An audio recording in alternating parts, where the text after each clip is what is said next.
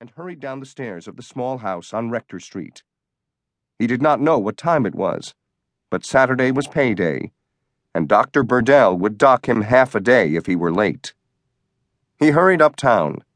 Along Broadway, the wind whipped a mixture of snow and freezing rain, rocking the shutters and setting gas lamps swinging on their posts. Old snow blocked the culverts, flooding the intersections, and carriages were left abandoned in water up to their hubs. He made his way to Bond Street, a long row of townhouses, and banged at a door under the stoop. The cook pulled the bolts. Good Lord, Hannah exclaimed. You're wetter than a sea captain. Don't you dare drip on my floor. He followed her down the dark hallway and was careful not to drip, for the cook had hit him before, most recently with a wooden spoon. In the kitchen there were two fires burning one in the brick beehive oven where she baked pies and puddings, and one in the cast iron stove. Only a fool would come out on a day like today, muttered Hannah. She moved back and forth to the oven, an apron wrapped around her wide girth, pulling out a fresh pie on a wooden board, and then sliding it into the pie cabinet. When one of the oven doors opened, the heat hit John like a furnace blast. Hannah threw some bread crusts into a simmering pot of milk. John watched the crusts swimming around in the bowl as they softened into a pulp. Dr. Burdell is still sleeping. I'm surprised he hasn't rung for his breakfast. The cook spoke with reverence about the owner of the house, a dentist and a bachelor. John worked as an errand boy. He lit the gas lamps in the 16 rooms, wound the clocks with a brass key, and hauled coal up and down the broad staircase with buckets on a stick across his back. Yesterday, the serving girl was in the basement with a whiskey bottle, and she was sent straight to the street. So Alice is gone, is she? asked John, gulping down his porridge. She sure is. And do you think Mrs. Cunningham has hired another girl? asked Hannah. John guessed by shaking his head no. No, she has not, said Hannah emphatically, slamming a dough ball against a wooden board and rolling it flat. So now it's my job to cook the meal, serve the table, bow and curtsy, all while my bread burns.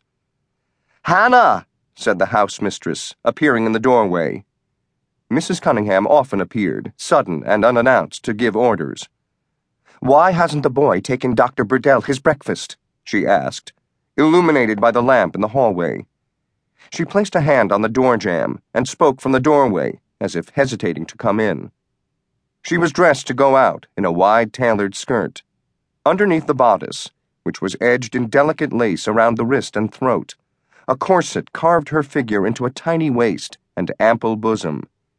She brushed away a tendril of dark hair that had fallen into her face, loosened from its pins. Her milky skin looked paler than usual, and her eyes had a look of concern. Hannah glanced at the iron bells that were strung along the kitchen wall, each a different size one for every room of the house. The doctor hasn't rung for his meal yet, ma'am. That's why, she said. What time did he return home last night? asked Mrs. Cunningham. I was asleep in the attic, ma'am. I do not keep track of my master's comings and goings.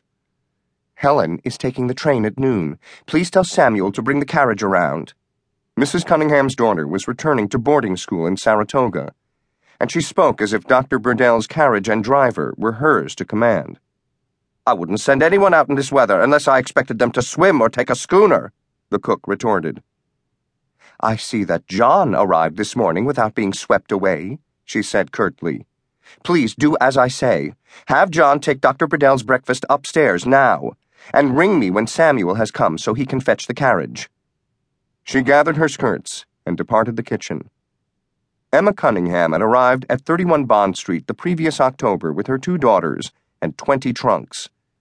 It was common for a bachelor like Dr. Burdell, who lived alone without a family, to lease the upper part of his large townhouse to a widow who would oversee the housekeeping and the servants. Only 36 and a recent widow, Emma Cunningham was younger and prettier than most in the position. She irritated Hannah, for she spent her mornings at her vanity, smoothing her pale skin with scented creams and pinning up her hair into fanciful arrangements. Hannah was always harping about her. She wasted gas and decorated her room with yellow roses and an eiderdown a foot high. Her teenage daughters, Helen and Augusta, sailed around the house as if they